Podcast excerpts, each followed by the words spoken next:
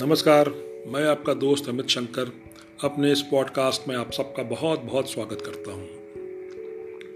आप में से जो लोग मेरे सोशल मीडिया पेजेस पे हैं, मेरे फेसबुक और इंस्टा पेजेस पे हैं, आप सबने मेरी एक पोस्ट पिछले हफ़्ते पढ़ी होगी जहाँ पे मैंने लॉ ऑफ़ जनरलाइजेशन की बात की है। इस पोस्ट पे मैंने कहा था कि पास्ट को देखते हुए और जेनेटिक कोड और जेनेटिक पूल की समानताओं को देखते हुए आप एक वर्ग विशेष का जो ट्रेट है उसको जनरलाइज कर सकते हो। जैसे जो बनिया होते हैं, वो टॉप क्वालिटी के उद्योगपति होते हैं बिजनेसमैन होते हैं, जो बंगाली हैं, उनका फुटबॉल के प्रति वही प्रेम है, सत्यजीत रे के प्रति वही प्रेम हो, चाहे वो बंगाली कहीं भी रहता हो। उसी प्रकार मैंने कहा था कि सरदार की अगर हम प्रोफाइलिंग जेनेटिक पूल पे करेंगे तो हम पाएँगे कि सरदार देशभक्त होता है, सरदार बहुत मेहनती होता है, सरदार मार्शल होता है, सरदार फौज में होता है। लेकिन आज मुझे बहुत अफसोस के साथ ये कहना पड़ रहा है कि जो किसान आंदोलन में सरदारों ने जिस प्रकार की भागीदारी की है और जिस प्रकार की अशोभनीय हरकतें और भाषा का प्रयोग किया है, उससे वो लॉ ऑफ़ जनरलाइजेशन ध्वस्त हो चुका है। दो दिन पहले पंजाब से भारी मात्रा में किसान, सरदार किसान दिल्ली पहुँचे। सरकार की कृषि नीति के विरोध में। सबसे पहली बात, अगर वो कृषि नीति तुम्हारी राज्य में लागू ही नहीं हुई है तो तुम किस बात का विरोध कर रहे हो? दूसरी बात, अगर विरोध करना है तो अपने राज्य के मुख्यमंत्री के समक्ष करो। क्योंकि तुम्हारा मुख्यमंत्री कह चुका है कि ये जो नई नीतियाँ हैं, जो नई पॉलिसी है, वो पंजाब में लागू नहीं की जाएँगी। तो तुम केंद्र की सरकार से क्या मांगने आए हो भाई? तीसरी बात तुम कौन होते हो देश की जनता के जीवन को अस्त व्यस्त करने वाले? तुम कौन होते हो पब्लिक प्रॉपर्टी की तोड़फोड़ करने वाले? और तुम कौन होते हो इस बात का निर्धारण करने वाले कि देश के किसानों के लिए कौन सी पॉलिसी सही है, कौन सी पॉलिसी गलत है?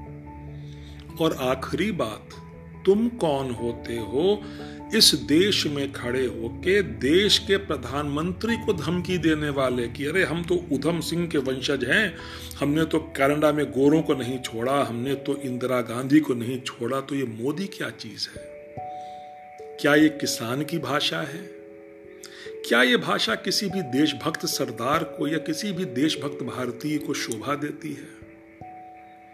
कोई भी भारतीय इस देश में खड़ा होके देश के प्रधानमंत्री को धमकी कैसे दे सकता है?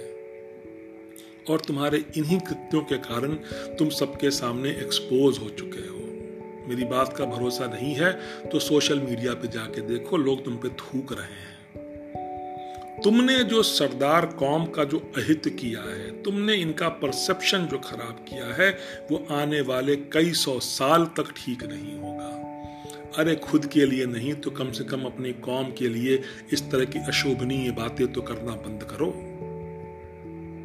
क्यों अपनी कौम को डिस्क्रेडिट कर रहे हो?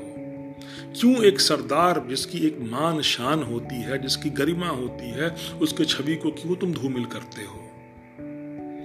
और ये देश जानता है कि तुम जो कर रहे हो, ये तुम्हारी भाषा नहीं है। अरे तुम तो किसान भी नहीं हो।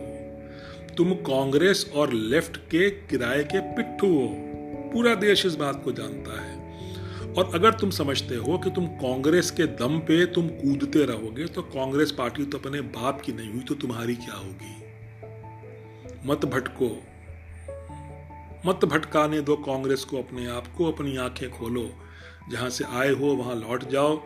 देश में एक सक्षम सरकार है। देश का प्रधानमंत्री एक एक संवेदनशील प्रधानमंत्री है, उनसे वार्ता करो, बात करो और जो भी दिक्कत है उसका समाधान किया जाएगा। चक्का जाम करके, शहर में घुस के, तोड़ फोड़ करके, आम आदमी का जनजीवन अस्त व्यस्त करके ना किसी समस्या का समाधान हुआ है, ना होगा। और ये रणदीप सुरजेवाला और शैलजा कुमारी और ये जो किसानों के आका बने घूम रहे हैं, चाहे वो बादल हों या शरद पवार हों, इनके बहकावे में ना हो। इन सब के घर भरे हुए हैं, इन्होंने करोड़ों करोड़ों रुपए किसानी के नाम पे कमा लिए हैं। तुम अपने आप को देखो, तुम अपने घर को देखो, तुम अपने भविष्य को देखो और तुम अपने देश को देखो। इस देश को तुमसे, किसानों से बहुत उम्मीदें हैं। उस उम्मीदों पे तुमको खरा उतरना है। इन गद्दारों के बहकावे में मत आओ। देश के साथ हाथ से हाथ जोड़ो, कंधे से कंधा मिलाओ, और जो कुछ भी तुम्हारी समस्याएँ हैं, उसका समाधान अवश्य होगा। जय हिंद, जय भारत।